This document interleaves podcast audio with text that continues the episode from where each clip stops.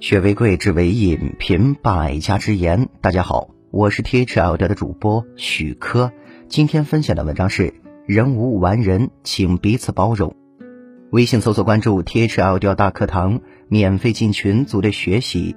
二零一九年，用学习的姿态步入状态。活在这个世上，谁都有说不出的苦衷，谁都有道不尽的无奈。谁都有放不下的疲惫，谁都有躲不开的心累。再能干的人也会撑不住，再坚强的人也会有脆弱，再乐观的人也会落下泪，再风光的人也会落寞。男人的累，女人无法体会；女人的苦，男人无法感受。父母的心，孩子无法领略；孩子的心，父母无法弄懂。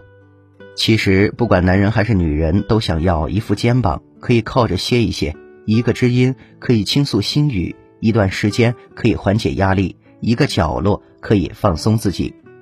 人无完人，请多包容，不要计较，缺点谁都有；不要责备，错误谁都犯。懂得原谅是最好的珍惜，学会宽恕是最大的美德。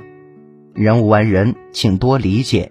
心情不好的时候，谁都会发泄；头脑发热的时候，谁都会冲动。换位思考一下，就会感同身受；设身处地的想一想，就会推己及人。